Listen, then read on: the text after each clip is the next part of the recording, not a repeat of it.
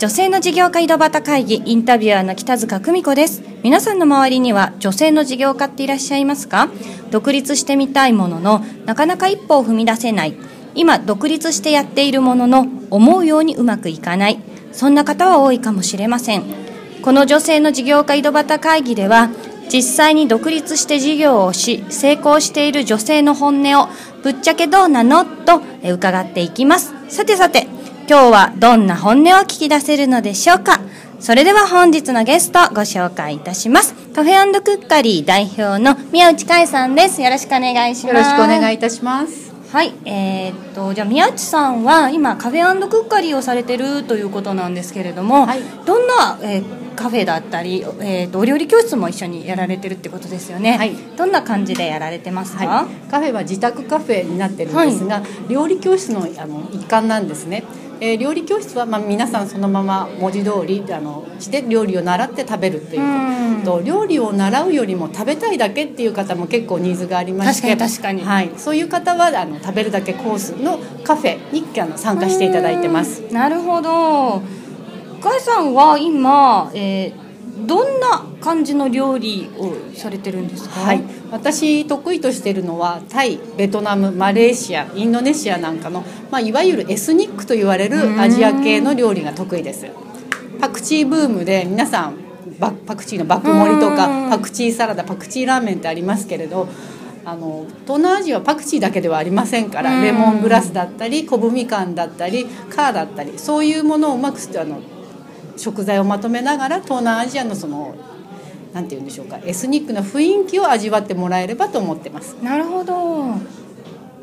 そのなんかこうエスニックなものって、はい、なかなかね、まあ、今結構パクチーもブームだったりするんですけども、うん、そうですね。なんかなんでそこのそこでカフェクッカリやろうと思ったのかっていうのがちょっと不思議ですよね。そうですね、うん、あんまりいらっしゃらないかもしれない、はいあの私以前マクロビオティックをちょっと自分で勉強して取り入れてたんですね、はい、でその時はやっぱり体調不良がきっかけでそこに入ったんですが、うん、結局玄米をそれは食べるっていうことが主体になるんですけれどももともと米好きなんです。それと私の実家が農業をやってまして、えー、兄が一人ではいあの継いでくれてるんですね、はい、で米ってやっぱり日本人にとっての主観な主な食べ物じゃないですか。でそれがだんだん衰退してきてるっていうのも実際ありますよね。だけど米を食べることによって皆さん健康で保っていくと思うんです。確かに今ローカーボダイエットとかいろいろありますけれど、けれども米っていうのはやはり無視できない存在ですし、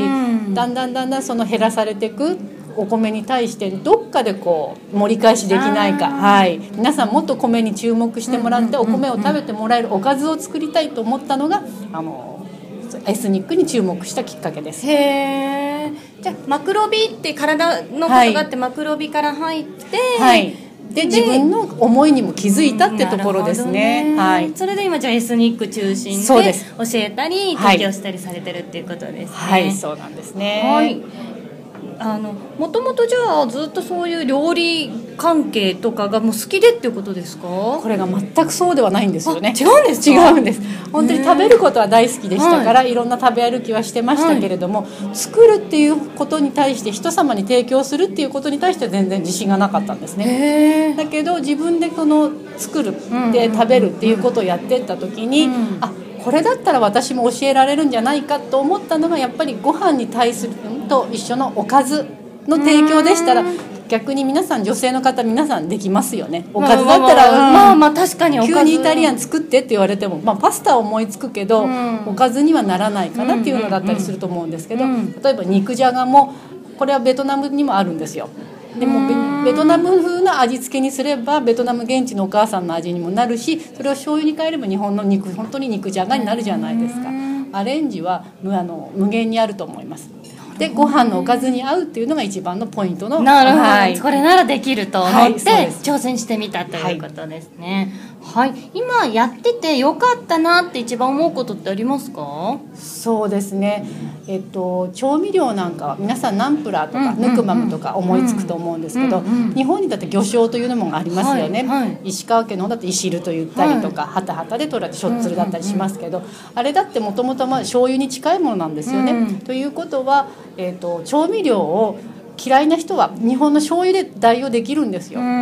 でお味噌を使ったりお醤油を使ったり例えば塩麹を使ったりして、タイカレーも作れるんです。へえ、タイカレーなのに。そうなんです。タイカレーだけどもうん。醤油と味噌がベースになってる、そういうものの作り方。そうすると